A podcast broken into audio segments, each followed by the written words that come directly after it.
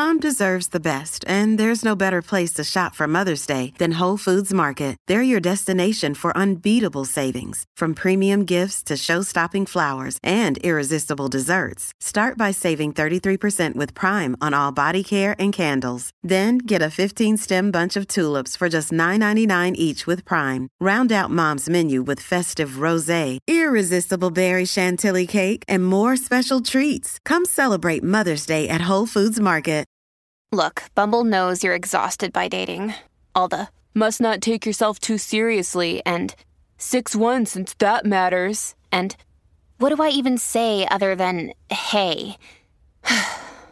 well, that's why they're introducing an all new Bumble with exciting features to make compatibility easier, starting the chat better, and dating safer. They've changed, so you don't have to. Download the new Bumble now. Hey, it's Ryan Reynolds, and I'm here with Keith, co star of my upcoming film, If, only in theaters, May 17th. Do you want to tell people the big news? All right, I'll do it. Sign up now and you'll get unlimited for $15 a month in six months of Paramount Plus Essential Plan on us. Mintmobile.com slash switch. Upfront payment of $45 equivalent to $15 per month. Unlimited over 40 gigabytes per month. Face lower speeds. Videos at 480p. Active Mint customers by 531.24 get six months of Paramount Plus Essential Plan. Auto renews after six months. Offer ends May 31st, 2024. Separate Paramount Plus registration required. Terms and conditions apply if rated PG. Hi, everyone. Welcome to the show.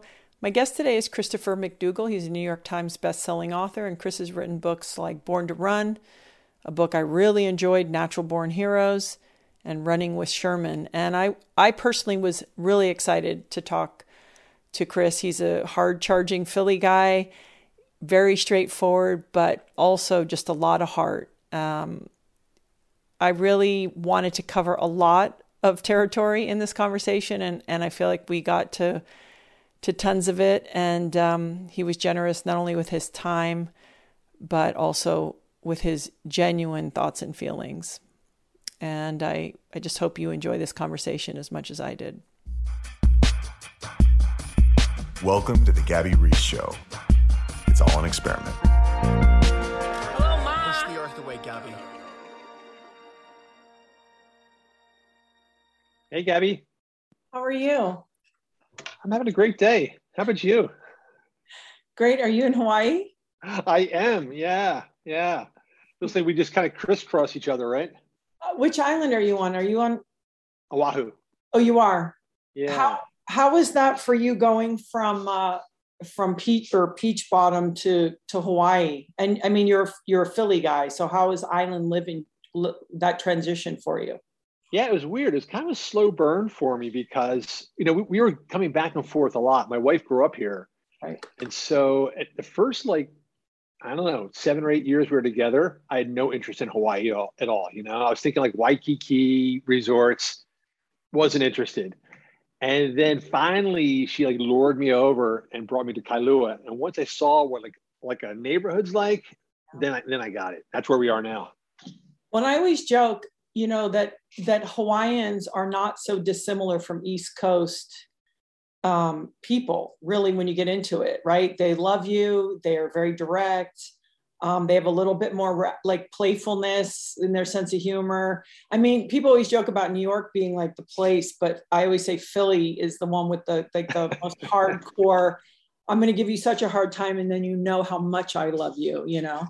Yeah, yeah. There's definitely no lack of passion, and yeah the, the difference though here is that it's like identifiable in philly. You know it takes a few years to figure out oh the fact that you're yelling at me is a good thing.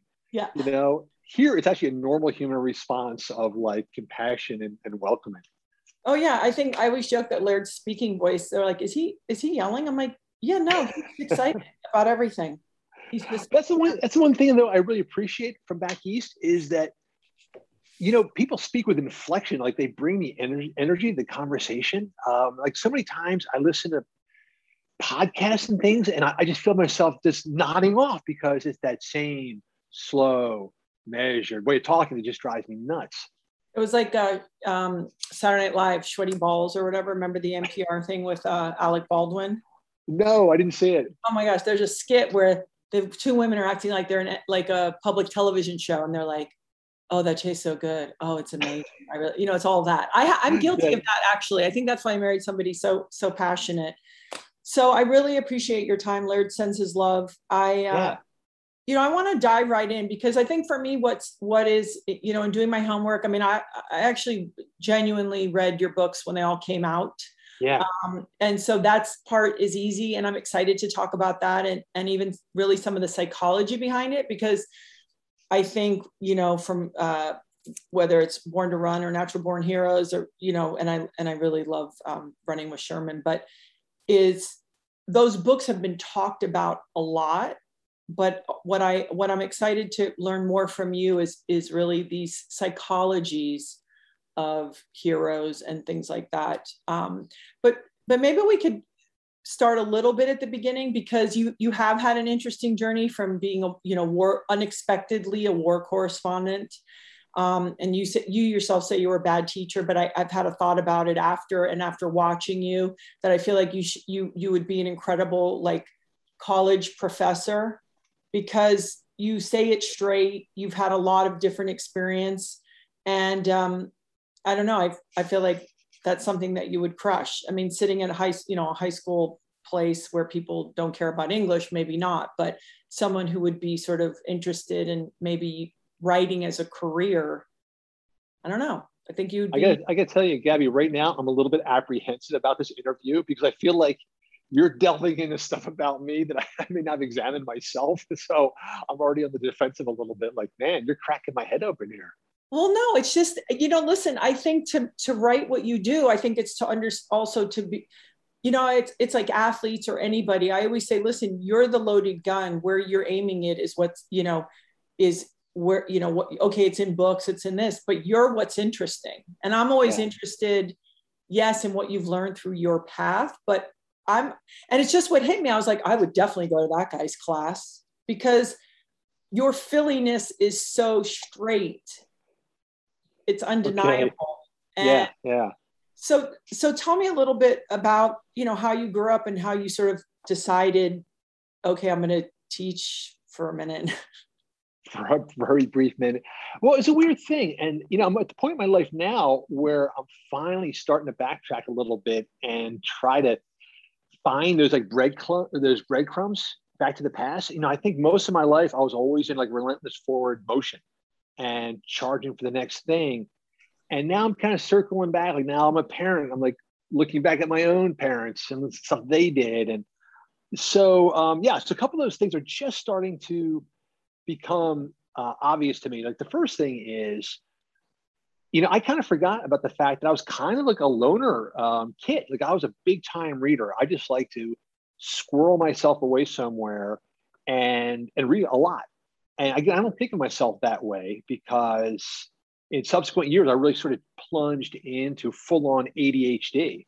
And I, I, don't know where that transition took place, but I was a very quiet, you know, um, bookish, do my own thing kind of kid. And then somewhere around, I don't know, uh, seventh or eighth grade, you couldn't get keep me in a chair, and it was always onward. Do you, are you an only child? No, there's five of us.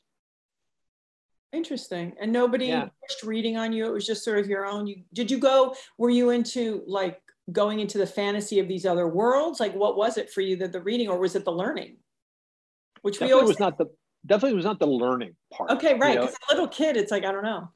Yeah, if you tell me I've got to do something, I ain't gonna do it. You know, um, I don't know what it was. I think it was just the pure storytelling, and to this day, that's what gets me. And when I listen to any other person speaking, I'm instantly judging them on how they're telling the story. Like you know, what kind of words are you use? What kind of imagery? Like no matter what someone's talking about, I'm analyzing them like an Olympic judge holding up scorecards. You know, like bad presentation. You said uh too many times. And that's what it was as a kid. I remember being like eight or nine years old. And again, I look back on, you know, my parenting from back then, my own parents. I would walk to the public library, which is four miles away. I'd walk four miles to the library mm-hmm. and then spend a whole day there and, and then come home again. And I'm wondering, did my parents even know where the hell I was? I could have been a, like an eight year old at a strip, strip club for all they knew. But I guess it was okay. So I would go there and just take a sack load of books home and just sit in the backyard and read. And then why teaching? Like, so you go through and anything i mean were you running a little bit already? Did you run in high school? Like where did that i know there was like a break in there that we'll get into but were you running and sporty in high school? I became sporty by uh, default because i was a big dude you know? I was i probably hit over six foot when i was still like in middle school. I'm six foot four over 200 pounds now so you're that size. You look back at the like the class pictures, and it's all these heads, and then suddenly one darts up, and that that was me. So I was a massive dude, and so you, like you had to play football. You're in a Philadelphia neighborhood. You're a giant kid. Someone's putting you in pads. Uh, I didn't really dig it. Uh, basketball, I started to enjoy, and that was basically it. So and and in Philly, you know, basketball is like the lifeblood of the city. So you either play ball or you talk basketball or both. And so, yeah, I started playing basketball. I started to dig that. And that was a kind of my entry into the sport. It was only by luck that I went to school in downtown Philly, was playing ball, but I was never, to this day, I'm still not a good basketball player. Like I've never mastered the flow. You know, it's been 50 years of trying. I, am still like a herky jerky player.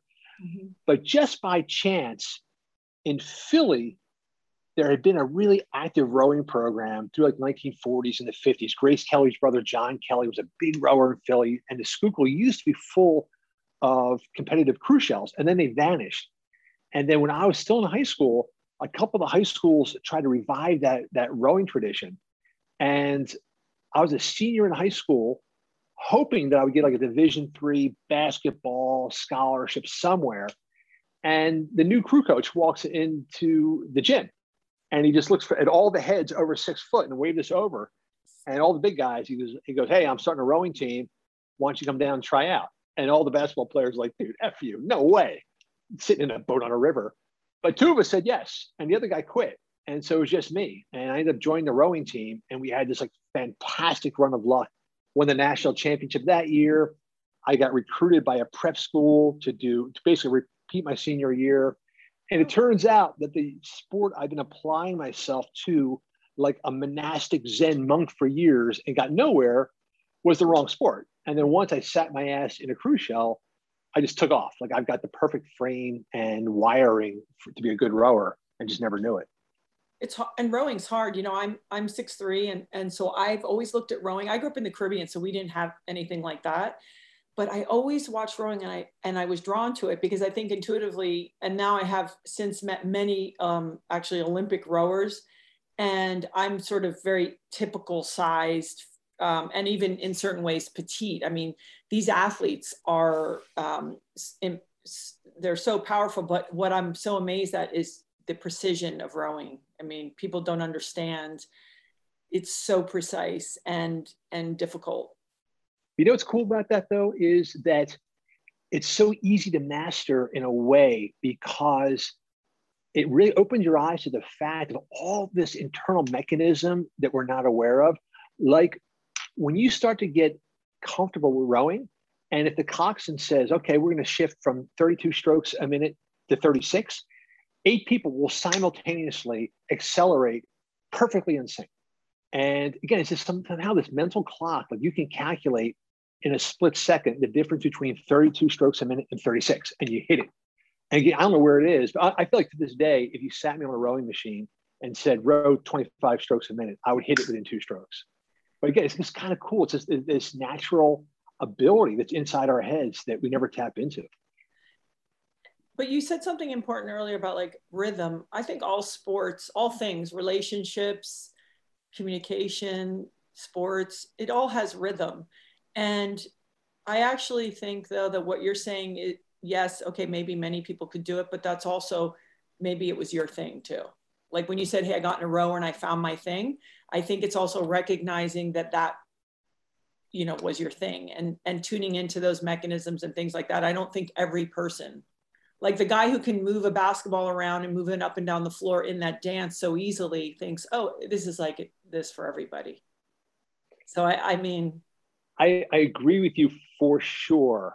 And I think that is probably one of like the great tragedies of human life is that so many times we become infatuated with a thing that's not us. You know, I mean, think about body image too. We all want to be that right on, right? I'll tell you, I, here's a weird thing. I was watching um, one of the Austin Power movies recently that has Beyonce in it. Mm-hmm. And when Beyonce is on screen, you're like, holy crap. Like, she's unbelievable. Like, from top to bottom, everything about her is so amazing. And I suddenly had this revelation if I were a woman, I would kill myself. Like, she's tall, she's taut, she's sinuous, she's gorgeous, she has this amazing voice. Like, how do you ever live up to that? And well, well you have yeah. daughters, right? You have two yeah. daughters. Yeah.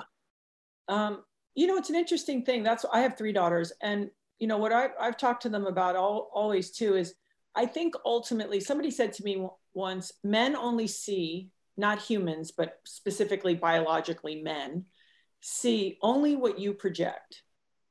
It's really only us women, right, that are looking through this lens of, oh, the size of her thighs and the no, no, no, no, no, no, right?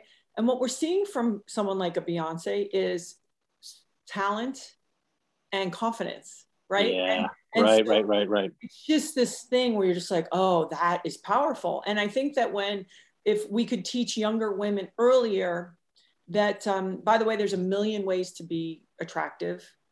You know, I had a, I had an interesting reminder um, I had the women's Pepperdine uh, volleyball team at my house pool training. I was just showing them some stuff because you know it's a lot of pounding on the hardwood floors. Okay, so here's 17 girls, and you know some are six four, six three, many are over six feet, different shapes and sizes, dark hair, light hair, dark, light, whatever. And I think they learn early when you're surrounded by very powerful or badass uh, women you get really comfortable with knowing there's a lot of them out there. Yeah. Yeah. And so it's like, how do we teach young women? Um, because you're right. Otherwise, it's it, you can just torture yourself on all the things that you're not. Right? Like I'm not as smart as her. I'm not as talented. I'm not as pretty. My skin's not as nice. My teeth aren't as straight. Whatever. And um, it is. It's tricky, and and it's just the gauge, right? Like you can produce beautiful books, make a living. Um, you have a great sense of humor you're smart okay you get you know sort of basically graded on that and i think for women there's you know it's like why is hair shiny why do women biologically flip their hair when they're young because it's yeah. to show that their hair is healthy and so they're good for reproduction right? Yeah. yeah. And so i think once we kind of understand all of it and then be like oh cool. I'll work on what i can control. And you know i'm like right now i'm 6'3 i'm 180 a long time ago i was like it's you're going to be different. Like you were saying you were big and yeah. different. And that's everybody that's that's the thing too. So you mentioned my, my daughters like that to me is the number one lesson. I feel like there's a lot of well let me backtrack a little bit. I remember when our first daughter was was born i remember thinking the healthy, healthiest thing i can do for her is to disappear for 20 years like just not be a presence.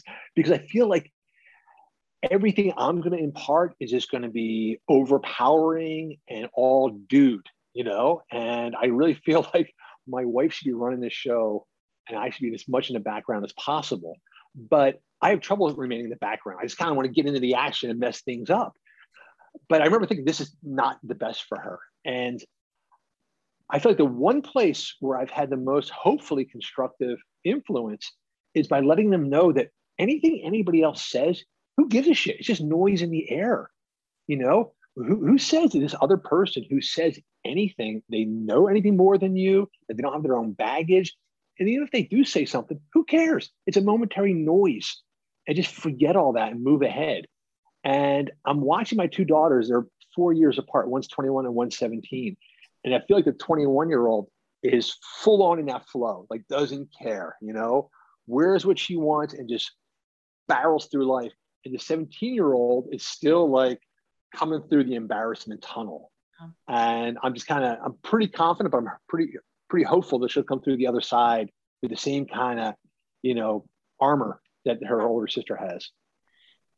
I think, you know, the one thing that I think is so important is a lot of times when we see people that are because you, you you said something that's so true one of the things i appreciate and doesn't mean there's not women like this but typically guys it's like in sports like oh you know they can get in a fight you know and then you see them later and they're friends and and women we're we're you know, generally a lot of times we take things more personal or what have you. What I've learned from being married for 25 years, and if like I'm an only child, but if you have brothers, is like, who cares? I think that that involvement, besides cherishing and like loving your daughters and being like, it's like when you're 14 and some boys like, you're pretty or whatever. And you go, cool, thanks. I had a guy and he's at home and he's been telling me that. And he's told me I'm special. So I don't need yeah. to like, sh- like have sex with you just to have you tell me I'm pretty. So it's like you give them that power of just straight, pure love and cherish, but also teaching them like who cares? Because I have a trickier time of that than Laird does. And yeah. and sometimes just teaching people, whether they're boys or girls, that's good. Screw it, screw them, screw it, do your thing.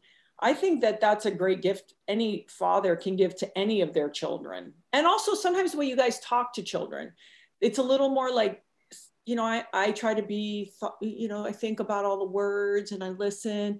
And sometimes like Laird will be like, oh come on give me a break and then give them a hard time and then i'm like oh that's so much better. So yeah. I, I, think that that that kind of boom is important because that's what the world does to you anyway. Yeah i mean yeah, the world's right. it's coming you know like for us. So okay so so you decide so tell me about um then after high school what what know, it's funny, it's funny it's funny gabby I just remember your original question was asking me about becoming a teacher.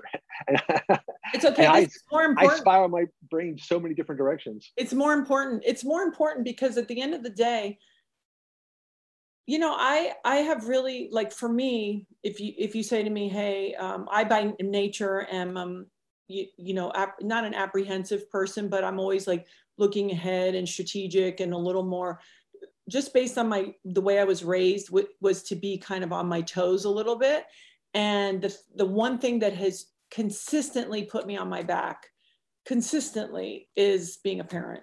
so mm. it's like, I mean, I have gone to bed at night with and said to Laird, I am really tired sometimes of feeling like I am just getting none of this right. You know, like yeah and I and and now I've done it so long that I'm at a place where I'm like, oh no, this is actually what it is. Yeah, yeah. It, it it's the lessons I'm learning, the ways to do it better, and some of it's unavoidable. And I do have friends that they seem to be way more in charge, and their kids are more compliant. I'm like, wow, that's amazing, but that is not what's happening in my house. Yeah, but don't you think that it's really about modeling? You know, not not parenting. Like yeah, right. And um, you know, I think the one thing, the really crucial thing was when our kids were little. Again, I came from a really strict Sicilian Catholic, you know, da, da, da, everything's by the rules kind of thing. And so when our youngest daughter was like two or three, and it's like having a tantrum, and I like settled her and gave her a timeout, and my wife's looking at me like, you know what? You know what she sees? She sees a giant monster. This is like 200 pound monster picking her up and sticking her in a room. She's terrified. And it just clicked in my head like that was the last time we ever punished our kids. Um, and my wife was never down with the whole punishment thing anyway. But it just clicked in my mind of like, oh, yeah, right. I never liked it when I was a kid. Why do I think it's going to work with her? And so we never had to do it. And what I think they learned more from my wife than from me was just be calm, be happy, and just chill out. And that's the way my wife constantly surrounds them. And I think they've just adopted in their bloodstream this mentality that, you know what, it's, it's kind of better to be chill and happy than it is to be screamy and yelly. Screaming takes a lot of energy. And so I think by modeling that behavior and just living it, you know, the kids just sort of picked up on it. I think you're right. And there's many, there's, there's a lot of time where I'm like banking on that. Yeah. like yeah. I, I, my youngest at home is 13. So we we have a 17 year old and a, and a, we have a 26 year old. So we have a grown daughter. Laird, I always say Laird came with a four month old. Yeah. Um, so, but there are days where I'm like, okay, I, I really try to tell the truth. I'm, I'm pretty hardworking. I treat people with respect. Okay, maybe that's going to be the thing that works, you know, because yeah, because parenting per se, even like what you're saying, being calm, I try to be super calm and like, hey, let me articulate and let me hear listen and be like oh that must be hard i try not to fix things I, i've listened to all this and then there's times where i totally am in the car and something comes out usually it's entitlement when i hear entitlement and yeah. i'm like i'm i just go like and I will be super direct. And my daughter's like, "Oh, what's going on?" And I go, "Oh no, like uh, that's just too much now." And then you know, an hour later, you think, "I think I blew that," but I don't know. I think, guess that's it.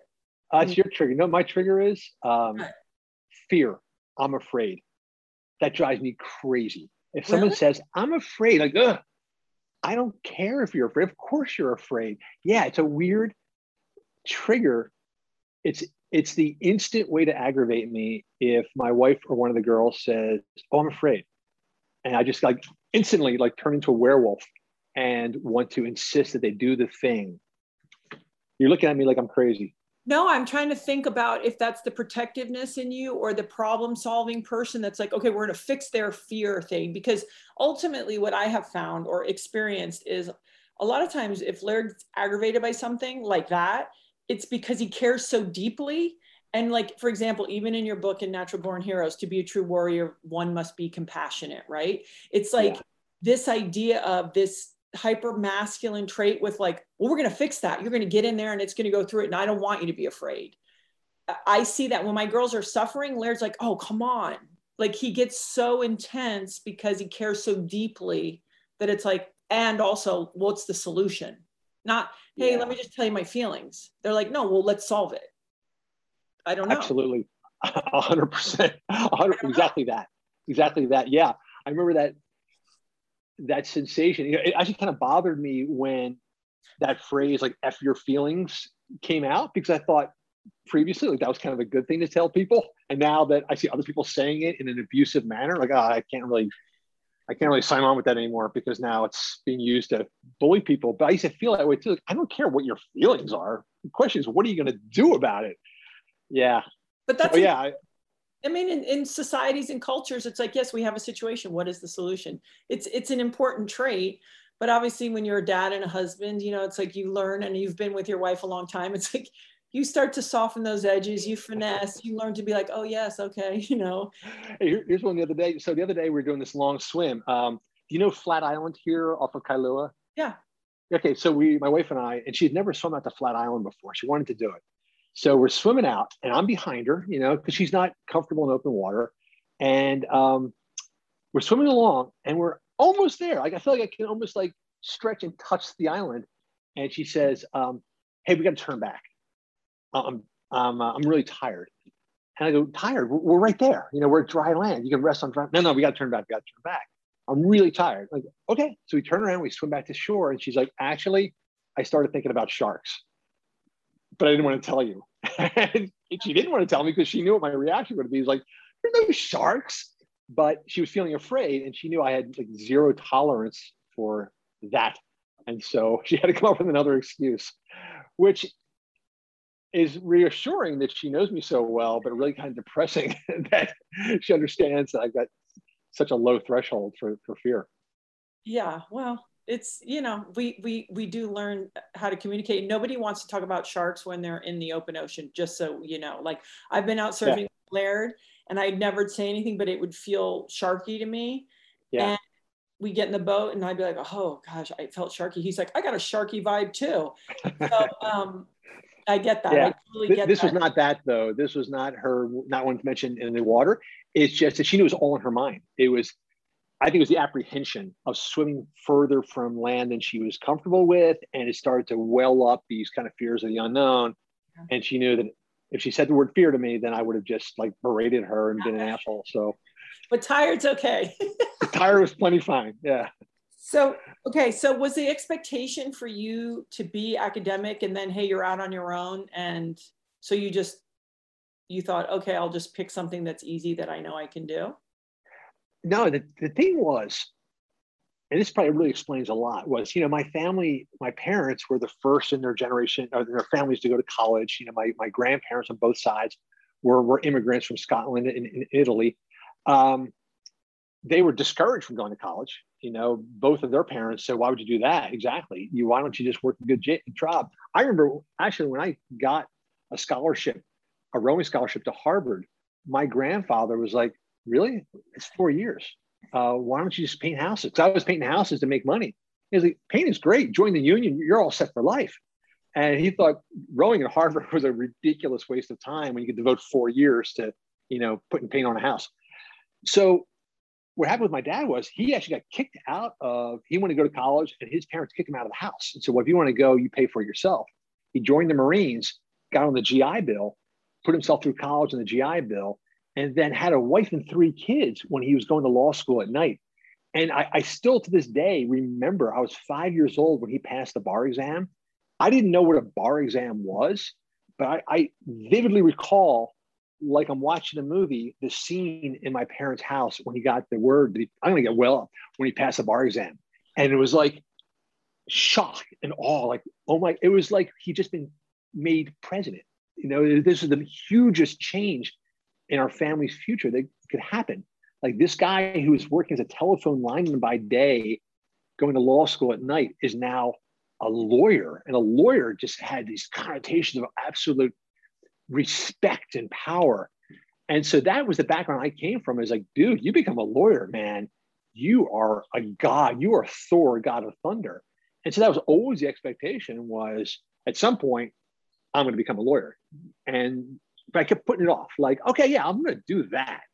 Not just yet. You know, right now I'm reading stories and I'm playing ball and I'm rowing. And then I get out of college and I need to get a job. And the only thing I knew how to do, I was an English major, so I would teach English. I tried that for a year.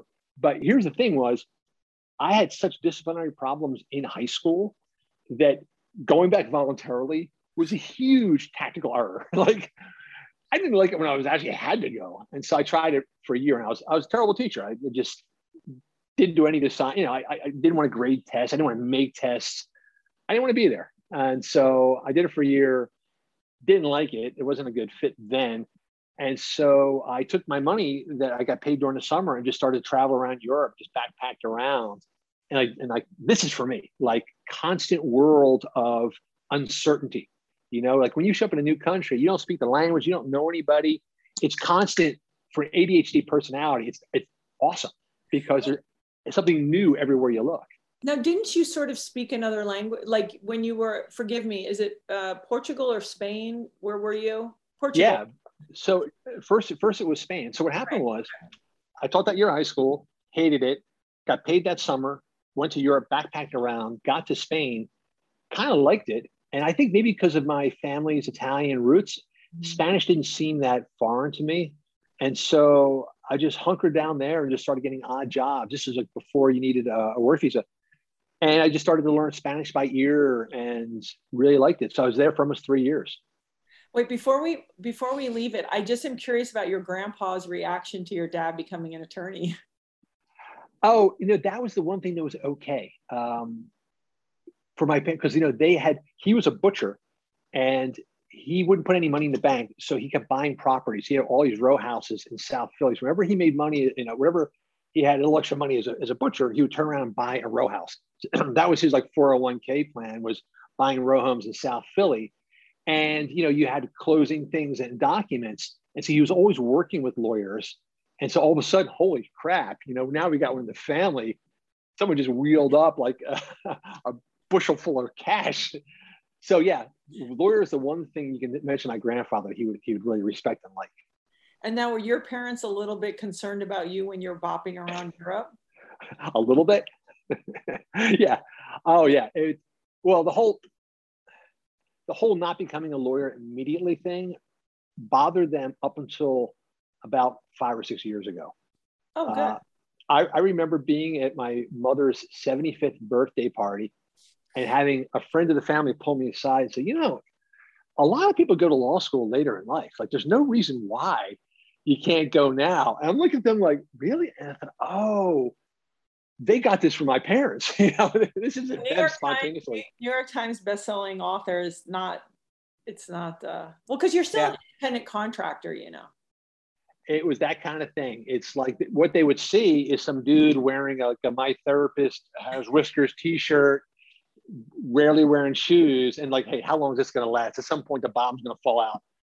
This guy needs, you know, this guy needs a, a real career. So you fake an interview in Spain and find yourself pretty quickly in Lisbon. Yeah, yeah. Where I mean, that's pretty ballsy. Uh, again, is that just your ability to think, "Oh, I'll land on my feet and I'll figure it out when I get there"? I think it's a couple things, you know, and one of it, you know, I'm at the point in my life too where I've stopped kind of patting myself on the back of how awesome I am and started to realize, oh, Ashley, dude, you know what? The rails were pretty well greased for you in advance. So, you know, you go through a lot of your life thinking that only due to the power of your own awesomeness have you succeeded. And then, no, Ashley, dude, you had hardworking parents that were up your butt nonstop. Um, you were a massive dude that could pull an oar. You take the oar out of my hand, there's no Ivy League school, you know. So uh, that I went to a school where there happened to be a rowing coach. All these things, you know, really made each step. And the second thing too is that the fact that I am a dude and can walk into a situation and I don't have to be afraid if someone's going to try and like get into my pants.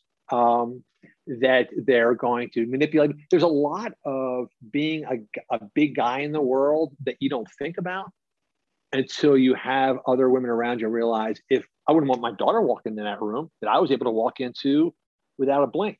So, yeah, part of it is that sense of there's not much bad that's going to happen to a big guy in the world. You know, you can talk to people, you can go into strange neighborhoods, you can go to strange countries, and you're going to be okay. And so I had that going for me.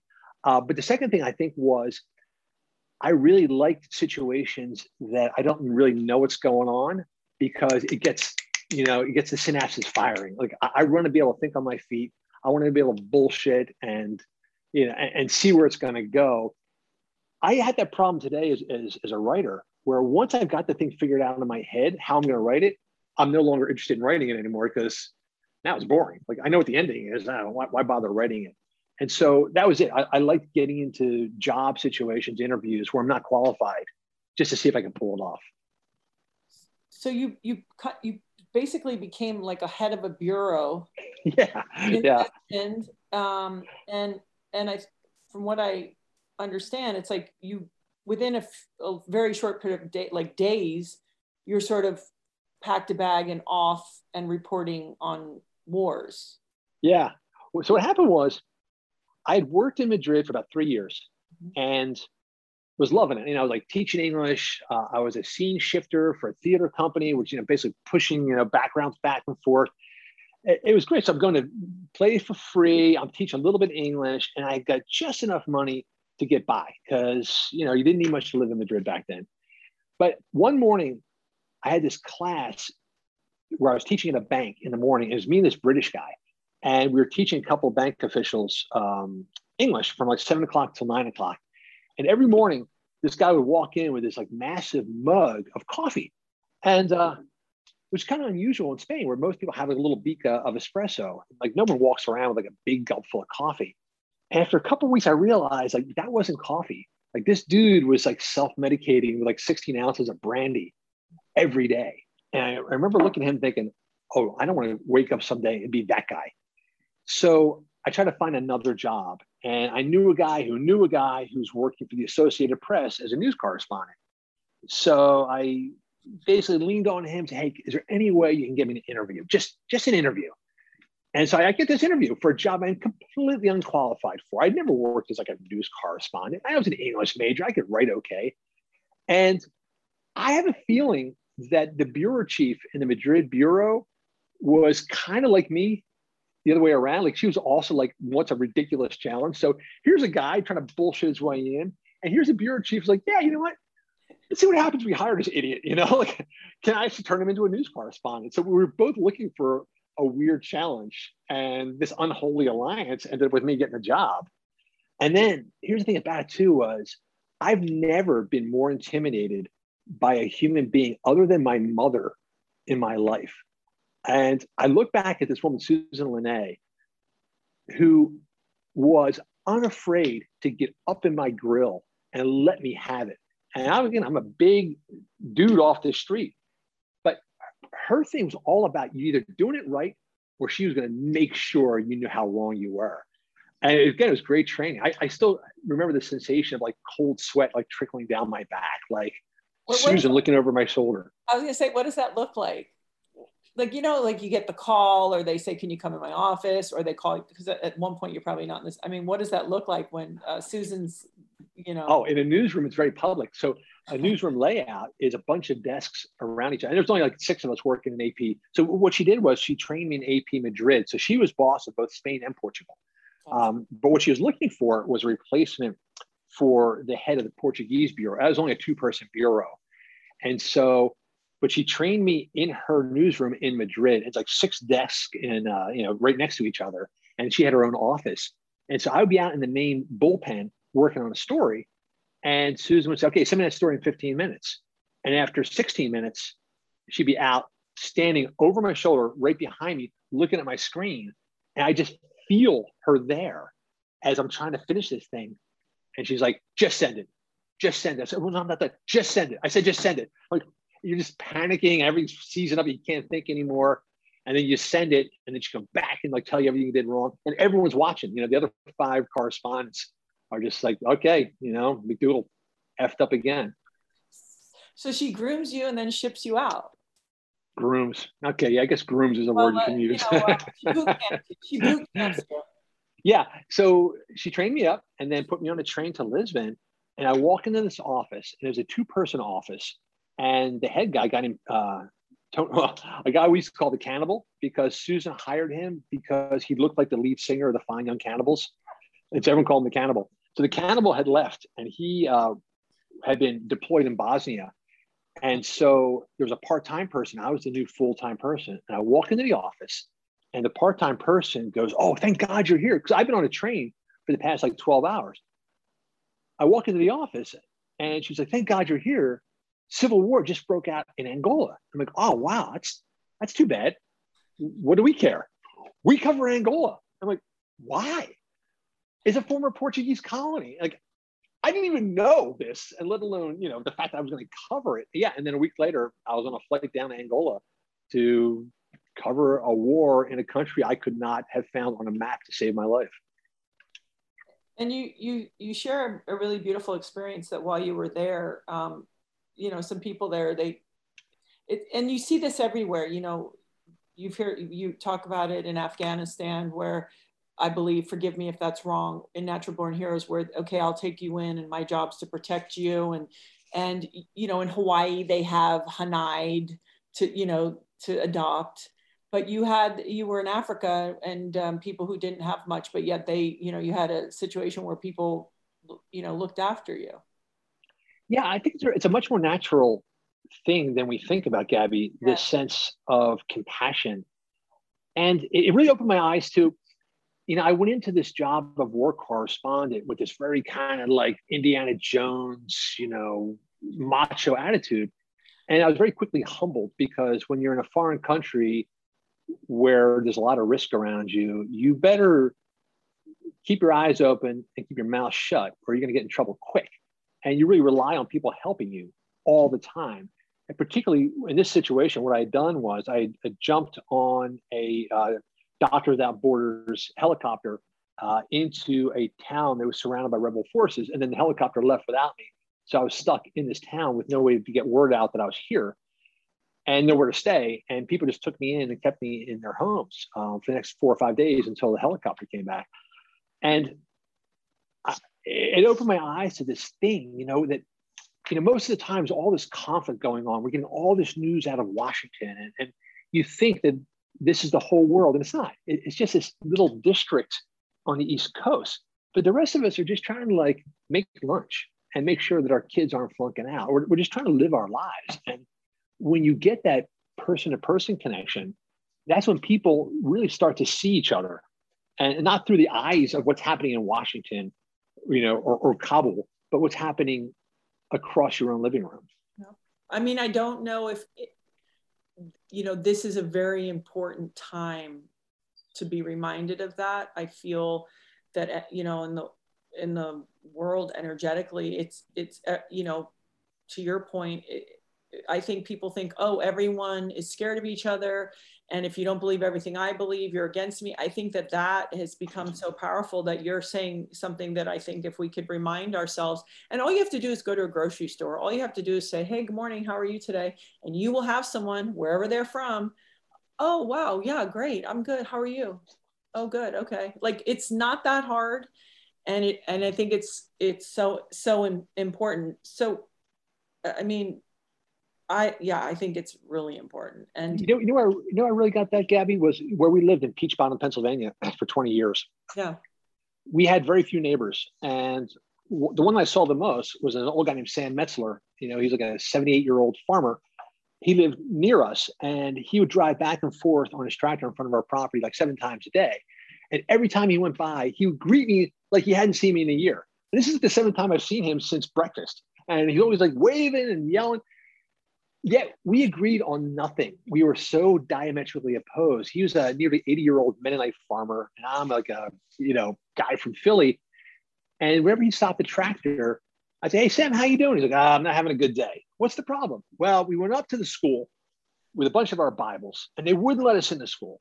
Yet they let the lesbians in. They have a club there for lesbians, and we can't come in with our Bibles. I'm like, of course not, Sam, because you are a religion. And then we would get into it, and we would argue like crazy.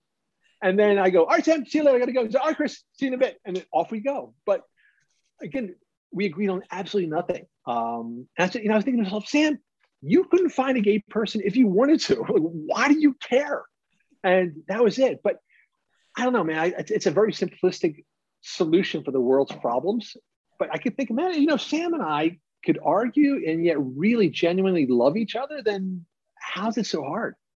That's right. I have a I have a friend who's a quantum physicist, and I, yeah. I, say, you know, like, can you even believe in a religion or something? And he goes, my religion is empathy because I do believe if we can just visit and connect and he goes we're always going to be able to find a common ground you know and uh, I, I was like oh that makes a lot of sense so after you know you were doing that for quite a while and and it you said that in a way um, it just started to make you sad yeah yeah yeah you know i'll tell you was um, the, the, the pivotal moment was i've been covering angola back and forth for over three years. And then the massacres broke, broke out in Rwanda.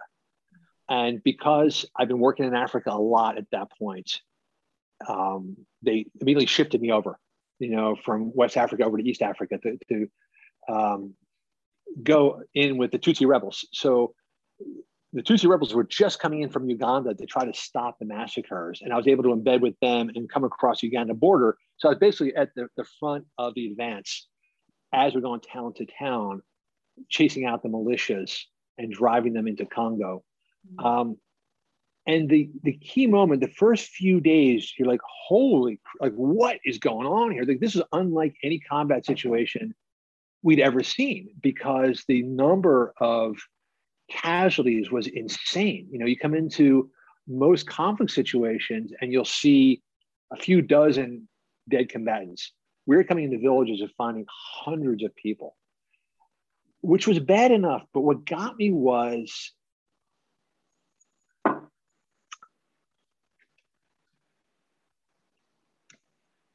when you see kids that are um, killed, it really shakes you up because you don't understand how that capacity is in another human. And to me, I, f- I remember thinking at the time, isn't this an automatic shutoff valve? Like when you hear a kid who's afraid, doesn't it instinctively make you just stop whatever you're doing? And so that's what shook me up was realizing, oh, there's a whole different set of rules going on here that I wasn't aware of, that there are people who act this way. And I thought, I just need to get out of this for a little bit. So when you, you know, we all go through things and, and, and we think, oh, this is going to um, help me keep perspective on everything. Do you think you were able to go through all of that and keep some of that, those heavy, serious, real lessons um, when like you're in traffic in whatever, Honolulu? this many years later. Like do you know what i mean? Like do, are you able to does that keep you informed? All of that still sort of still um, stay with you and how you respond to the world? And it's some of the times it's annoyances. I'm not sure. I think um, I, I, feel like I haven't taken a lot of that on board, but it's more from my wife who grew up here, uh, who's got a very, very aloha attitude. I think for me, it was actually kind of a really negative thing. Um, I started to have this very deep seated feeling like this could all end in a heartbeat, you know? Um, and today it's like a morbid thing now. I keep talking about it. I keep saying, you know, I keep reminding my wife like what the insurance policy is, you know, or if I go out for a paddle in the outrigger, I go out there and think, okay, this is probably like, you know, it's probably a one way trip. So uh, it's a weird no. So now I, I, joke about it, but back then it was like a really dark feeling like, oh yeah, life, life is like that. And I think it made me um, harsher, you know, and a little bit more bullheaded, more aggressive about getting what I wanted. And it took a bunch of years to just kind of diffuse that and let it, you know, subside. Yeah, because you know, a lot of times when people are in those kind of very concentrated, intense situations, they all everybody responds so differently. You know, so I was just curious. So you, you yeah. came back. Did you come back then? How did you meet your wife? Yeah, that was a real, a real gift. Um, after a bunch of years of working in Africa, a couple of things happened. One was like I feel like I need to be not there any, for a while, and I could have just stayed in Lisbon, in Portugal, which is a very chill place. You know, it's probably like the Hawaii of Europe. Uh, great coast, not the places where you guys go. Like Nazaré ain't, ain't it? But you it's know, cool it's like yeah, but it's chill, it's fun, it's a vibrant place. But what happened was, you know, you start to tap out on what you can accomplish mm. after a number of years there because nobody cares in America what's happening in Portugal. So I've adopted, I've uh, sort of picked up all this information like I can write about, but I only have a couple of news paragraphs every once in a while. So I thought, what, what am I going to do with all of this knowledge and skill I've been building up for the past, you know, three or four years? So I thought I need to move back to the US and start doing magazine stories and books. I need to write longer and be able to sort of flex the skill I've been working on. So uh, I moved back to Philly. How did you, sorry, but because in a way, English major or not, did you really sort of figure out a way to develop that craft of writing? Was this sort of like, did you because it's also it's like your way your voice your style like all of these things. How did you were you like oh i'm gonna really spend some energy in creating and developing this craft or was your boss you know giving like how did you come to that? Because it is it's a craft i mean ultimately. Yeah. I think there are a few things that work but yeah susan was hugely instrumental in this because you know once i got into a job that i really couldn't do like i was a really bad news correspondent you know, for quite a while. And she actually was going to fire me. And she came at nothing. So after my, my initial bout in Angola, um, then I came back home. I was, I was so I got the job. I was covering uh, war in Angola. I was doing a pretty half-assed job of it. I got rotated back to Portugal because it was Christmas time and the part-time person was leaving. So I had to go back and cover the Portugal bureau. One day that I'm there, a plane crashes in southern Portugal, and I'm covering a plane crash. And Susan was back for um, Christmas break in the mainland too, or in uh, the United States. So I'm covering a plane crash. I'm in over my head. So these are usually two of the biggest stories a correspondent will, will cover is a plane crash and a war. And I had both of them in the per- first three months. So Susan, when she came back from Christmas break, actually came to Lisbon and said, you know, I was actually planning to fire you because you were so like half-assed in Angola but you covered the plane crash. You're pretty good. So I'm going to give you another chance. So like, oh, thanks. And she kept me on board. And what I discovered was the mistake I've been making was trying to copy what other people were doing. So I was trying to write news stories like everybody else's news stories. And so I was constantly like second guessing. I was, I was both myself and I was like Susan looking over my shoulder and I just couldn't write. But then one day after the near firing, I was in the office and I came across a little story in Portugal about a woman who had just gotten arrested because she had imp- impersonated an army general for 20 years. So somehow she had dressed herself up like a military general and got married. Somehow got married, impersonating a male general, and was pulling down like an army retirement fund and all these army benefits. And her one day, her wife accidentally discovered that she was actually not a dude, but was actually a woman. And so I read this news story, like this is like bananas. And so I just wrote it up the way I wanted to write it up. thinking there's no way the AP is ever going to put this on the wire. But just for fun, I got, you know, a quiet morning. I send it off to Susan. And like in two seconds, the phone rings. And I'm like, oh, crap, man, she's going to rip my head off. She's like, finally, finally, you don't suck. And like, wow, if there's ever an award I get, I want the finally you don't suck award from Susan Linnee. And because it was just a weird, funny story, but it was tight and quick, and she liked it. And it just opened my eyes like, oh, I just stopped trying to imitate and just trying to do it my way. And that's when I started to like it. Like, so, okay, it's kind of like going from basketball to rowing. I want to be a basketball player. I was never good. Put me in a crew shell, like suddenly I can, this makes sense. And so I, that's the way I started to write. I, I kind of, the, the way I write today is just the way I started to write. I wrote that story about the general. Um, it's the way it feels natural to me. And I thought if I could just expand this into longer things, I could have more fun and tell better stories.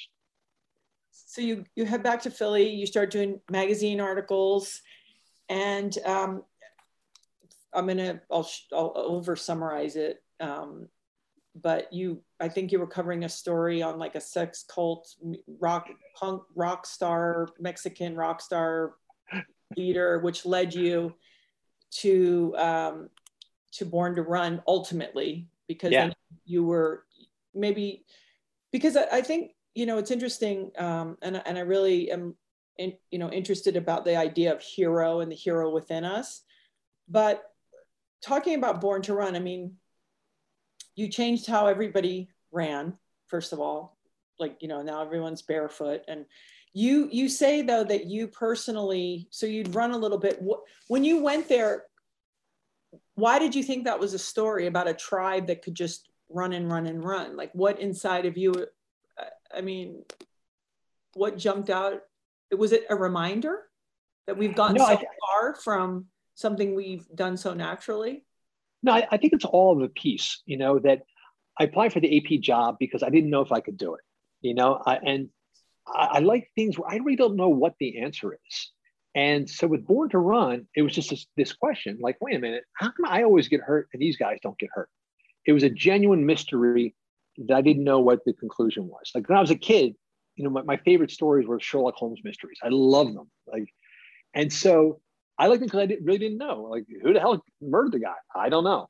And so that was it. And to this day, I like stories about where I don't, I can't predict what the outcome's going to be. So running with Sherman is of a piece too. Uh, Natural Born Heroes is the same kind of thing. Like, how the heck did these guys pull this off? If I don't know the answer to that question, then I'm motivated to try and find it out. but it that that book i mean born to run really it what it feels like from the outside is that that really that changed your whole life In a lot of ways. So, but wait a lot of ways. before we go there Yeah. how did you meet your wife because i love a I. Philly guy and a and a and a, a hawaii a hawaii a local girl i love this Have you noticed a pattern where you can't answer, ask a question where I will directly answer? I'm like, i'm okay with it I'm taking you up and down the lanes. So here's the, here's the deal. And to me, this I'm going to talk about life changing experiences. So I didn't tell you part of the story. Part of the reason why I left Lisbon wasn't only to further my career, but because I was dating a girl who had a fiance back in London, and she couldn't decide between the two of us. And You while she was trying. I didn't know the answer. All the more appealing. And then while she was trying to figure that out, I started dating her best friend as well, which I felt was justified since she had a fiance she had a fiance, and then the friend was on board with it until, but the friend had one rule, which is, look, just tell me the truth. You know, I un- understand you're trying to resolve things with our friend, but just don't lie to me. And I said, yeah, I'm, that's easy enough. Until I did. And uh, I actually snuck off one weekend to visit the first one and didn't tell the second one. Second one found out and like lost her shit as she should have.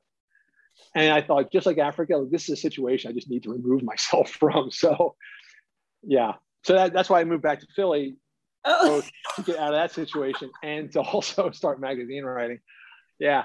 And while I was in Philly, so Wait, when you were in Um, Lisbon, I need to know, did you eat those little flat almonds, uh, like those little cakes that they make? You know, the single Yeah. ones? Oh my Yeah. God.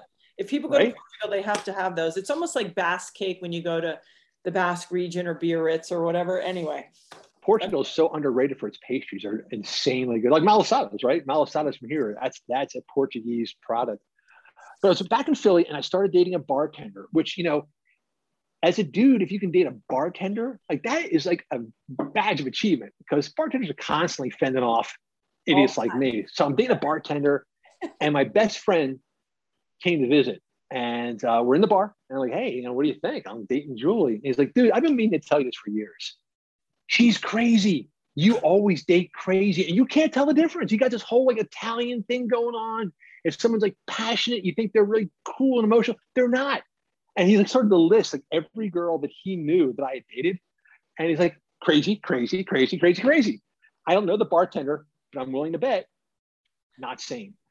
And it was so like insulting and rude. Like, what a horrible thing to tell somebody. And then like he's kind of got a point. Like suddenly it's like, you know, like the sixth sense, you know, that, that movie, like, oh, like I see the pattern here, you know? And that was it. And it was on the heels of that that I met Mika. And she was also working for the Associated Press. And they had just rotated her from Honolulu to the mainland for like a nine month stint. They like to bring people from the far flung bureaus onto the mainland for some like sort of close to home training before they send them back.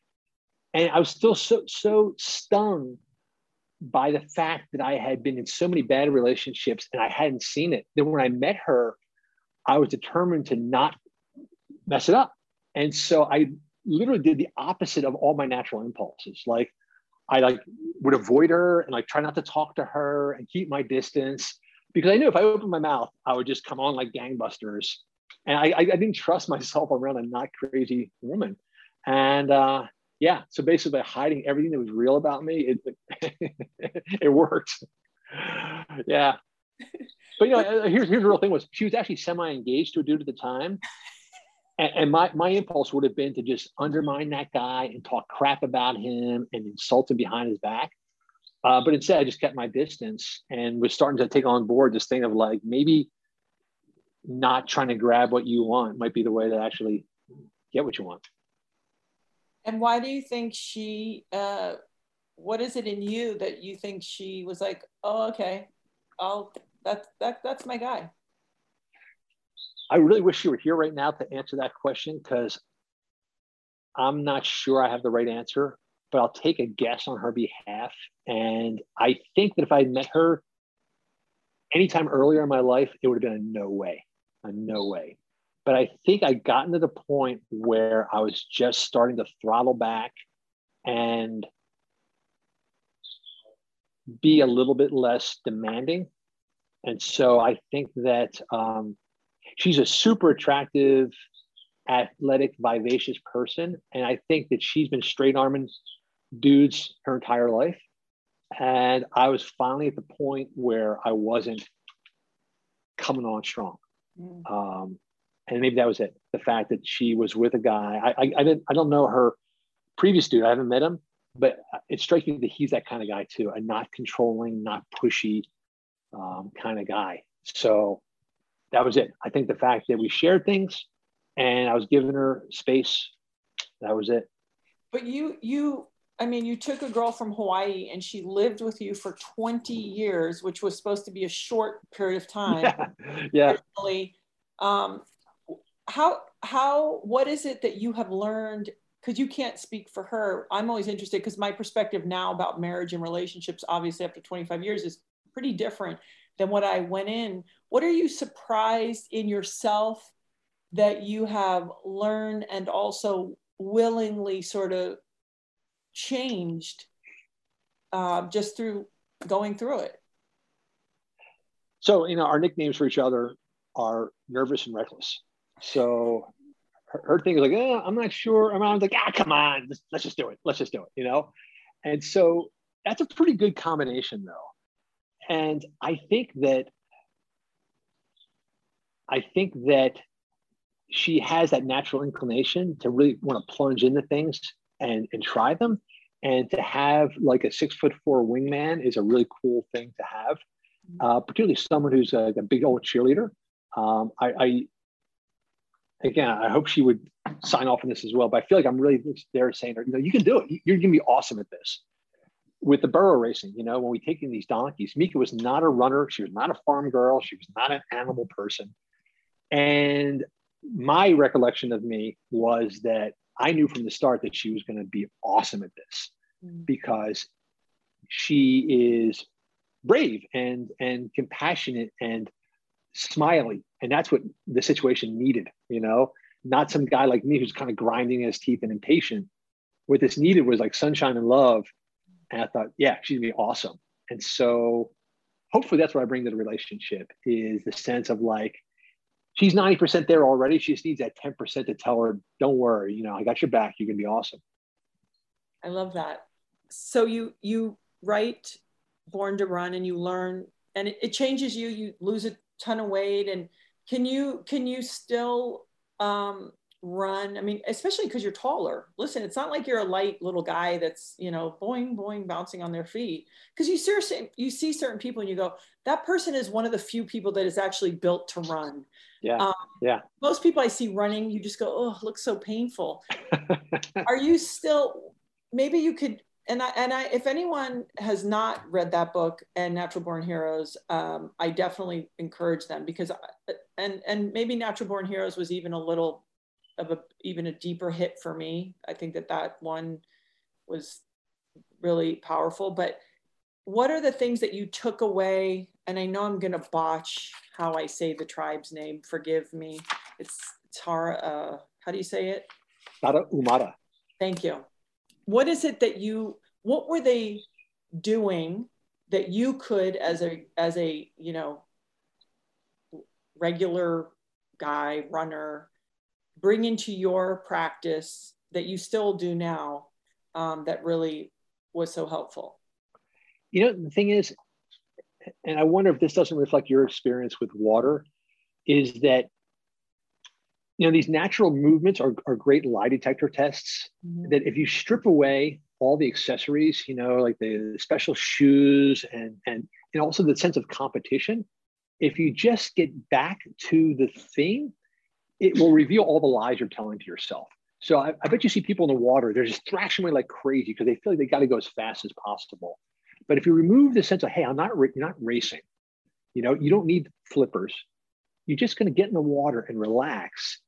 And then you'll see, oh, you know, something if I straighten my back a little bit, if I actually twist a little bit from you know, you, you see to see those movements where everything becomes more natural and unified and, and artistic. And that's basically what happened with Born to Run. So when I went into this thinking, wait a minute, why is this 80 year old dude in a canyon in sandals crushing a 200 mile race? And I'm wearing a pair of like Nike Air Vomeros and I can't run five miles without getting hurt. Like, what's he doing that I'm not? And then you strip away all the stuff and you get back to basically it's one thing, it's just technique. His technique is dialed in. I have no technique. And that's basically to me is what it's all about always. It's go through the apprenticeship of learning the craft and then you'll be okay. So I am sure if anybody showed me videotape of me today running, I would be horrified because I don't look the way and like the way I do in my brain. In my brain, I'm like a gazelle, right? But I have I think spent a lot of time and continually think about technique. Like how is my body positioned? How am I hitting the ground? Where are my shoulders? You know, where are my hips? And you would think that's boring, but to me, it's really the most fun. You know, and even in the water. mechanism again that you talk yeah. about. It is that mechanism again.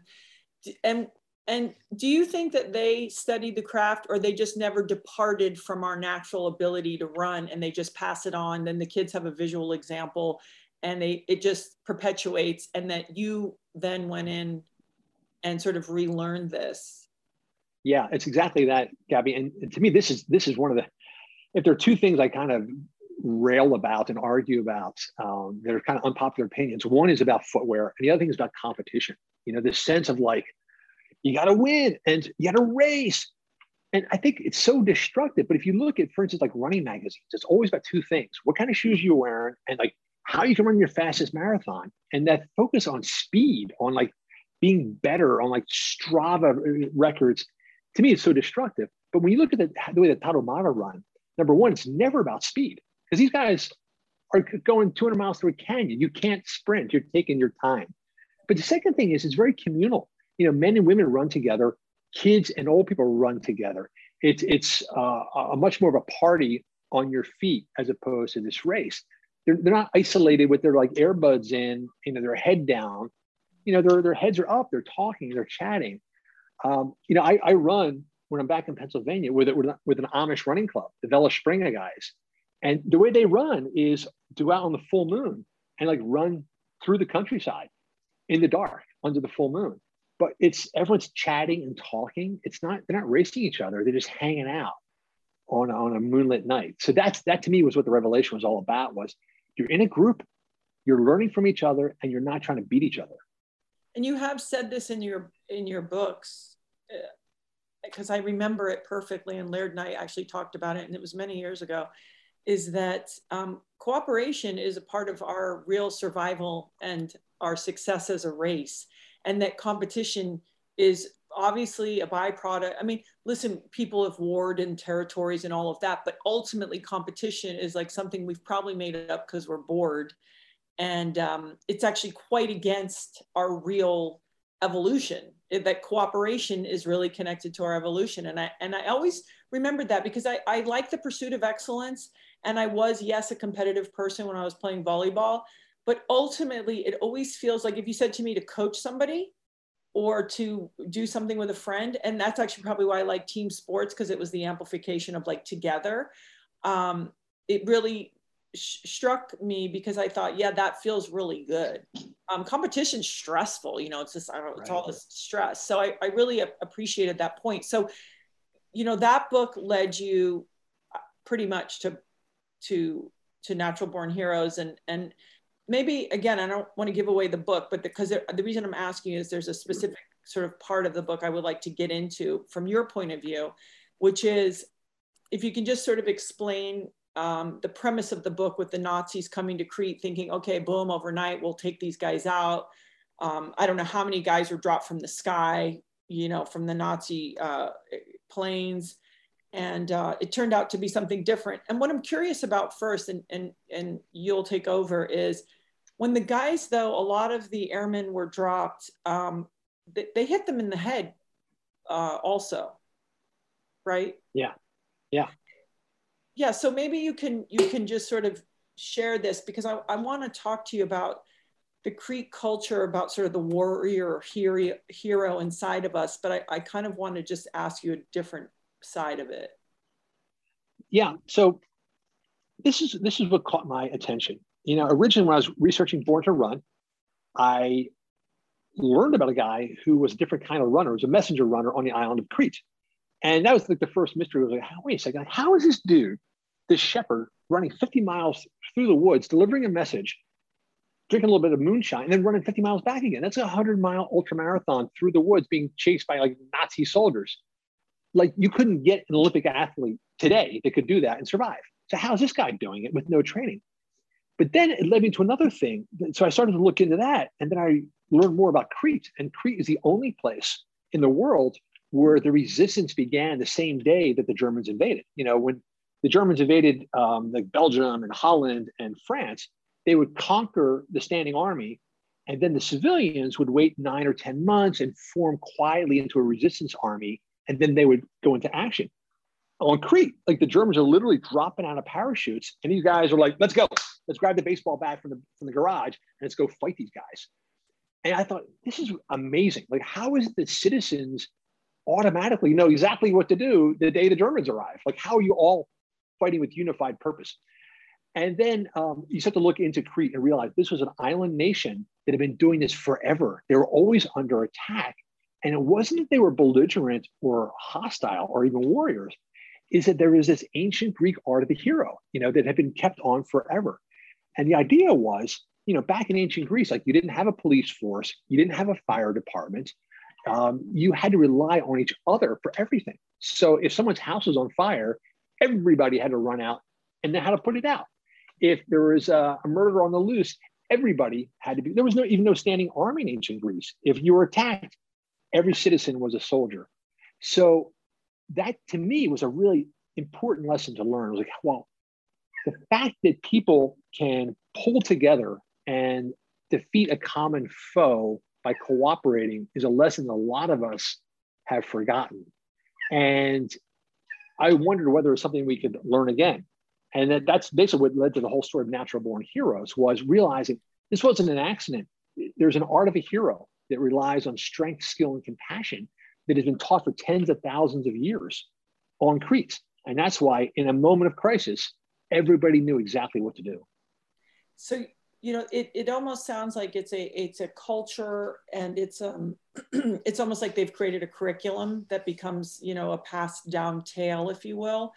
But in your experience, I, I guess what I was really curious about was like the psyche of of somebody like that because maybe some people are more naturally inclined to be like that. So what happens? Is there an instilled psyche to this group or it you know because i think we all would maybe like to be we can be heroes you know like stand up show up help out. We we can. Um, you know sometimes you don't always know what to do but i think it, it, you can also you know practice it. But when you were investigating this what were you know what were you thinking is like the psyche of this group or this behind this idea of this warrior or hero? Yeah, I think that's the main point there, Gabby, is that we are so used to subcontracting everything that we assume that other people are better at stuff than we are. And so we've even subcontracted heroes. You know, heroes are the guys in the Marvel movies that come swooping in and they're bigger than we are and they're stronger and they're braver. And the problem is we've created a difference between them and us.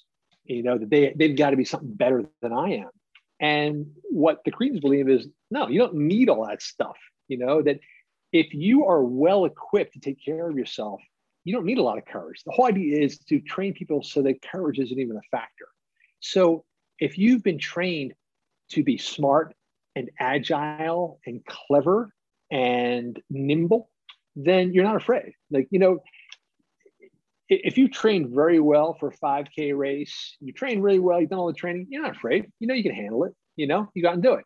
And that's basically what the art of the hero is all about. It's not to create people that are braver and more reckless. It's to create people that are so well equipped, they have such a great tool set that they've been rehearsing this stuff for so long that it's just natural. Um, it's it's instinctive. So number one is this idea of compassion. You know, from early childhood, the word hero basically means protector. And the idea is if your first lesson in life is to take care of somebody and people are taking care of you, you've shared that compassion and you feel that I'm responsible for everyone around me and everyone around me is going to take care of me. That's the first step. The second thing is to feel like if you can like run a long distance, if you can climb a tree, if you can jump into open water and not be afraid. The other day I went out to Point Panic to try and body surf. Dude, I swam out I got crushed by two big ones. I swam right the hell back in again.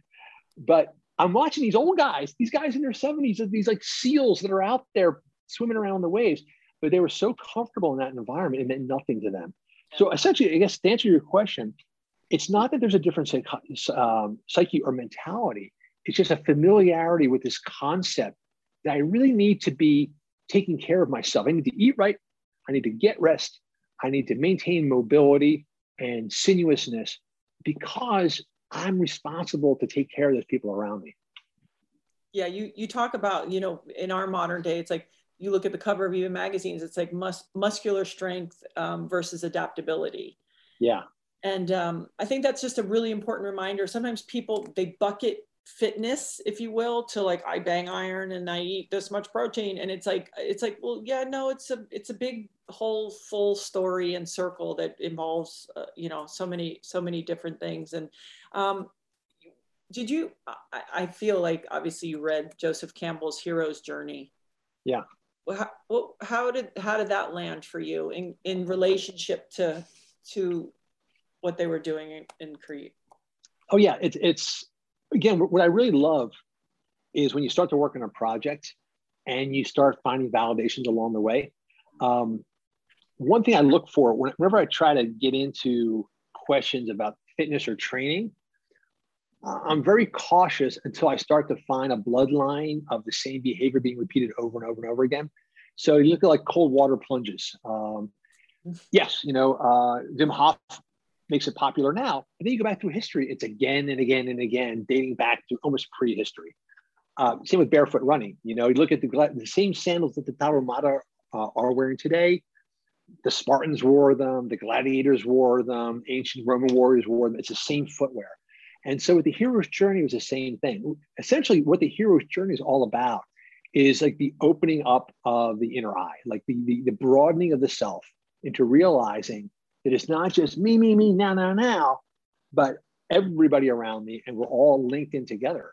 And the sooner the hero opens his eyes and lifts his head and realizes that his or her actions are going to send ripples in every direction, and they got to be very, very cautious about what that action is that's when they start to sort of propel themselves in the right direction. Um, but it's essentially it's all about that that transformation from being the egocentric child into being the, the caring, uh, mature adult. That that is the hero's journey right there. You know, what, what I, that's what I love about the ancient Greeks was realizing that that journey has to be curated. You can't just trust the five year old to figure it out for themselves. You got to show them, hey, you know what? You're responsible for your brother. If your brother falls in the pool, your ass better go in there and grab the kid. You know, if your brother's hungry, you better rip that sandwich in half and hand half over. That that's something that needs to be uh, cultivated and and cared for. Do you have patience for that as a parent? You know, you're saying your youngest is 17, and I feel like you know 16 17 especially for a female they start around 12 let's say they go through this period where it is all sort of very there's a crises you know it's all very serious and friendship dynamics and uh, how i look and my shirt and my pants like do you have the patience as a parent to give breathing room to some of that? Or do you do you nix that? Yeah i'm really sorry you asked that question because well, I, I just I'm, I'm just realizing nah i'm gonna kind of step in and fix it kind of guy. And uh yeah no i, I think that um as much as I push for like independence and, and resilience, at the same time, my instinct is to just like quick fix, take over myself. You look, you look, great. That friend's not yeah. nice anyway. Why do you, you know? yeah, yeah. Yeah. No, because I, I, think that's always such a delicate balance where you go, oh, they're going through that process of understanding who they are, and that you know we call whatever dirtying the nest and breaking from you. But sometimes you just think, oh my God, like no, who cares? It's not a big deal. But you have to sort of let them. And I certainly right. remember even having those, like this is everything right now. It's like, well, it's yeah. not. But anyway, I just I, I wondered. So okay, I just have a a few more kind of these are like informational questions. Um, your fascia. Do you have when you were learning all of this and you know i have friends i have a friend who's like you know i like to get my bang for my buck because i have very little time. She's got three kids. Um, if i'm going to do like stuff to take care of you know fascial uh, you know kind of tra- treatment um, were you did you understand change your view on that? What did you learn about that yeah, you know, it, it's it's one of those things that I feel is constantly reinforced. So I, I wasn't even really aware of fascia when I was working on Born to Run.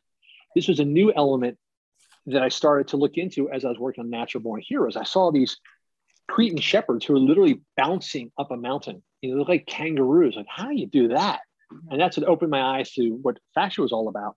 Mm. Uh, I met a uh, a guy named Lee Saxby who was a running trainer in London who, who sort of started talking about it, and then Tom Myers. Uh, and then, you know, actually ended up leading me to Kelly Starrett.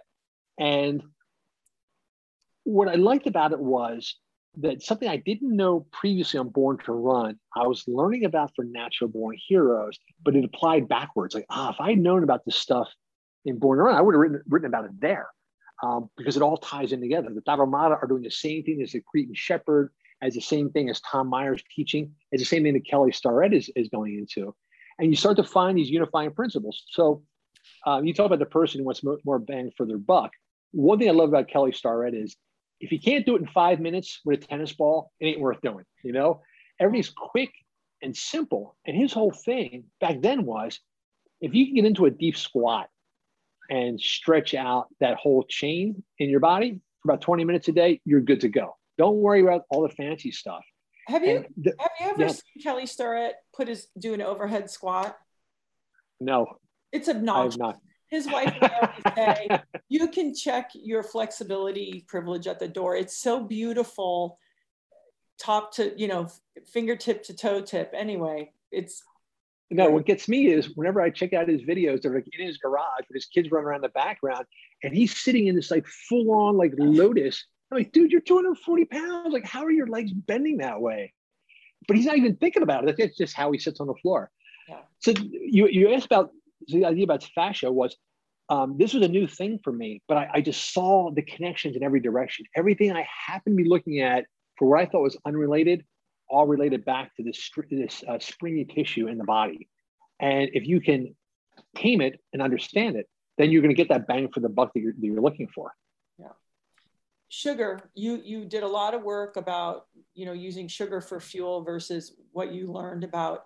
And there's been a lot of you know conversations around uh, you, you, know stored fat for calories adaptability um, metabolic flexibility all these things. Do you personally um, sort of keep that in practice or do you have what's that look like for you? The good news is when i do something wrong i know it's wrong so here's the thing about it was the revelation for me was that when I encountered Phil Maffetone, yeah. Uh, what I love about Phil is Phil's like an agent hippie. Like he doesn't have time for the argument. I don't want the flame war online. If you don't believe me, you don't believe me. And so he came up with a simple thing. He got, you know, the, the two week test, which is strip out all the high glycemic foods from your diet for two weeks and then have a Snickers bar. How do you feel? If you feel shitty, maybe it's the Snickers bar. If you feel good, then maybe you're fine. But what you learn is once you strip out the sugars and the high, the fast burn foods, and then you reintroduce them, you can pinpoint your tolerance level pretty fast. You know, uh, you do the two week test, and you eat a piece of bread, you feel fine. You eat the second piece of bread, suddenly you feel all like saggy and tired. And so that's what I love about it. It's about stripping things down to their bare essentials and then reintroducing them a little bit at a time to see how your body responds. And so what I've discovered is that uh, I basically can't get away with a high glycemic diet. I will put on weight and I will feel bad fast.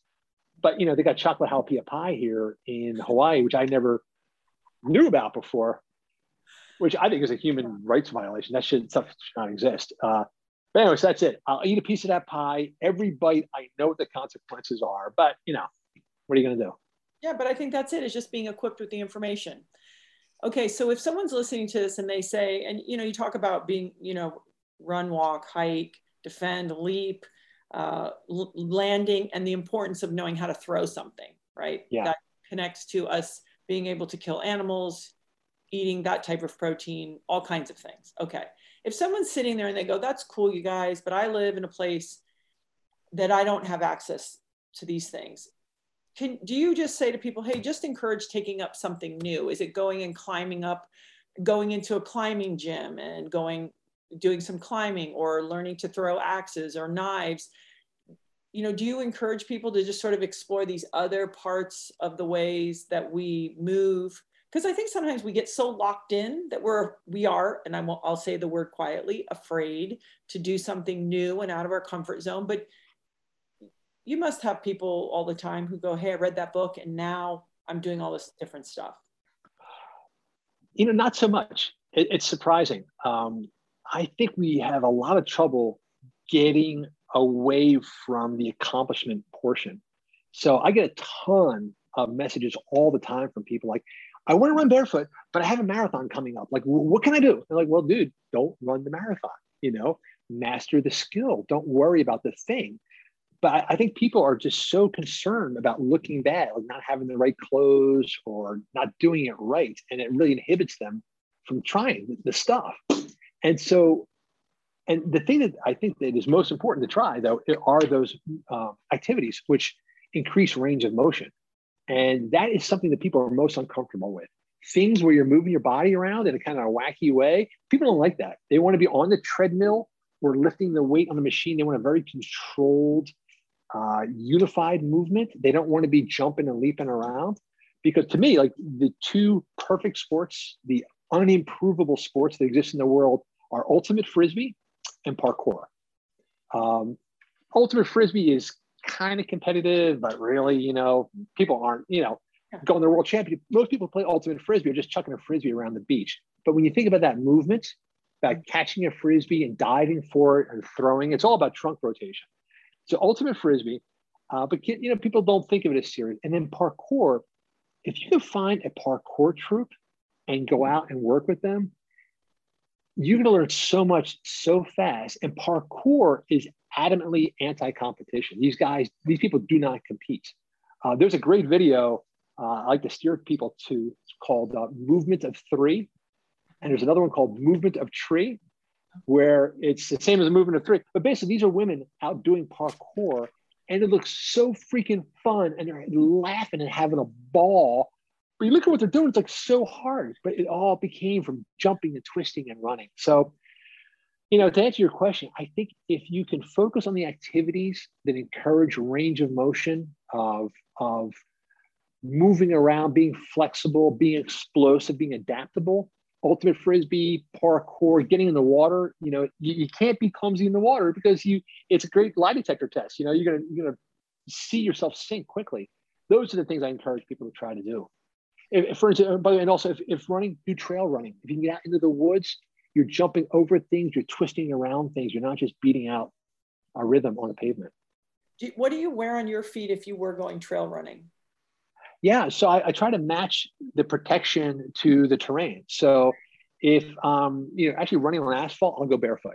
If I'm going into the woods and it's a normally uh, um, a normal terrain, I'll just wear a pair of uh, Dhalomata sandals that I like a lot. Uh, Barefoot Ted, my friend Barefoot Ted makes them. If it's a gnarlier trail, I will add protection as the protection is required. But I don't think I wear anything that's more um, built up than a pair of like uh, Merrell um, barefoot shoes or Inov-8s, something like that, uh, New Balance Minimus.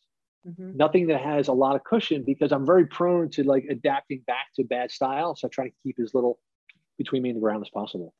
What was I mean? The funny thing is, is and and and you know the opposing character. And again, I really encourage people to, to if they haven't read Natural Born Heroes, you know they had the Hitler sent uh, General Mueller, whose nickname was the Butcher, and um, from Born to Run, you learned about George, whose his nickname was the Clown, which I thought was kind of you know fascinating, like the Butcher and the Clown. But what was George wearing on his feet exactly?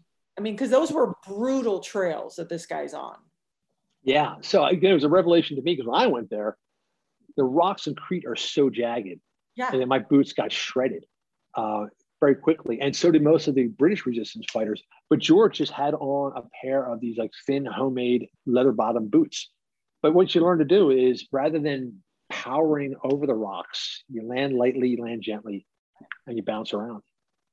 I want to uh, end this with um, in running with Sherman, and Sherman is a donkey, everyone. And it's a beautiful story that you have a rescue, and, and, I, and I won't go on and on into it because I don't want to ruin it, but that he needs a mission. But it, you know, this idea of like, it's not different than us. And, and certainly, you know, you said for you, like, it had to be Sherman's idea, or so it appeared. He had to kind of have friends. There had to be a, a mission. But you, you said something I thought that was really beautiful that when you came out of that experience with Sherman that you um, there was something that you learned something really powerful, which was to to just look and pay attention.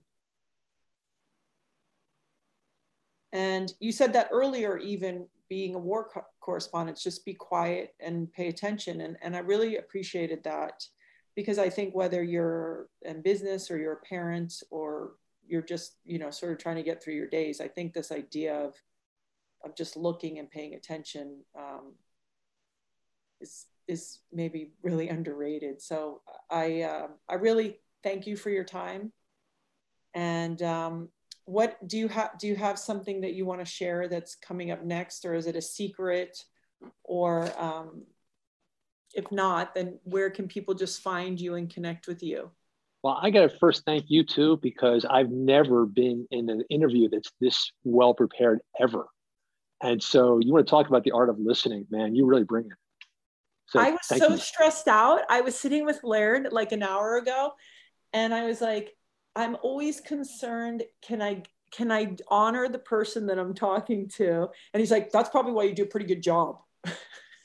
yeah, I mean, honestly, you bring an apprehension to it that you don't need because I felt like you're sharp enough on your feet, you could have winged it and done fine. But you actually had me like, oh man, I'm going back and forth between like my personal life to stuff I've written about. Like you really thought this through, and it, it sharpened me up too. So uh, yeah, that's where anxiety pays off for you because you came in super well prepared. Well, I just think we're so all connected and have such similar things, and I just always want to find that in in the stories because um, that just seems to be the thing that always comes up for me. I meet the most extraordinary people that have done beautiful work like yourself, and you just realize if we can keep being reminded that we're all trying, we all have a hard time sometimes, um, and that doesn't mean you can't be badass and and and still really show up. So, do you have something that you're excited about, or do you want to keep that a little of a Oh yeah, no, I'm, I'm happy to. So I'm, I'm working on a new book now. Um, the, the operating title is King of the Weekend Warriors. Oh. But what I'm looking at are these two guys that I know who are best friends, and one of them is super like alpha dog, and the other guy is super Mr. Chill Zen. Um, but together they've they've set nine different Guinness World Records together, and what I'm looking at is that role. I, I want to keep exploring this whole idea of competition. And I feel like it has, has been such a destructive force.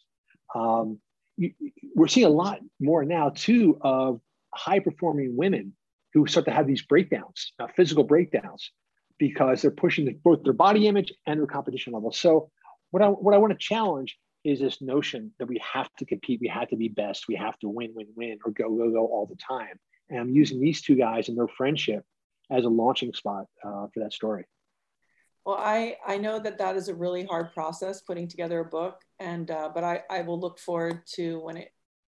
Do you have a deadline? Do you have an editor over your head right now? Yeah, well, Susan's not around anymore, so deadlines are a whole different story. Yeah, I have an editor, uh, and what I tend to do is not do anything until he starts yelling at me, um, yeah. and he's not a yeller, so I'm, I'm dawdling along. I'm getting there. All right. Well, I uh, again, I, look forward to the next book and and give my uh, aloha's to your family. Sure. And uh, great. And uh, do you ever feel like you run too slow in the sand? Does that frustrate you ever? No, too slow. I'm happy. With, I'm fine with too slow. Yeah. yeah. That was my starting point. There's a beach on Kauai that I run on. It's called Lumahai. It's or Lumahai. It's very deep. It's so yeah. deep. It's super aerated. It's a it's a shore break and I go, I know I feel like I'm running, but if you watch me, I think I look like I'm just walking. right, right. You're just pantomiming running. and yeah. soft breathing, you know, so heavy. So thank you. Thanks, Gabby. That was great. I really appreciate it.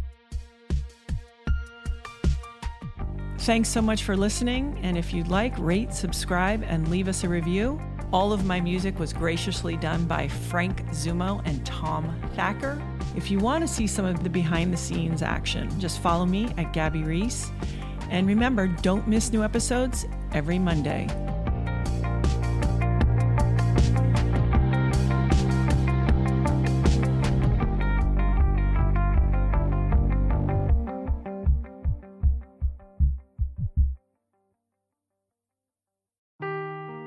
Seeking the truth never gets old. Introducing June's Journey, the free to play mobile game that will immerse you in a thrilling murder mystery. Join June Parker as she uncovers hidden objects and clues to solve her sister's death in a beautifully illustrated world set in the roaring 20s. With new chapters added every week, the excitement never ends. Download June's Journey now on your Android or iOS device or play on PC through Facebook Games.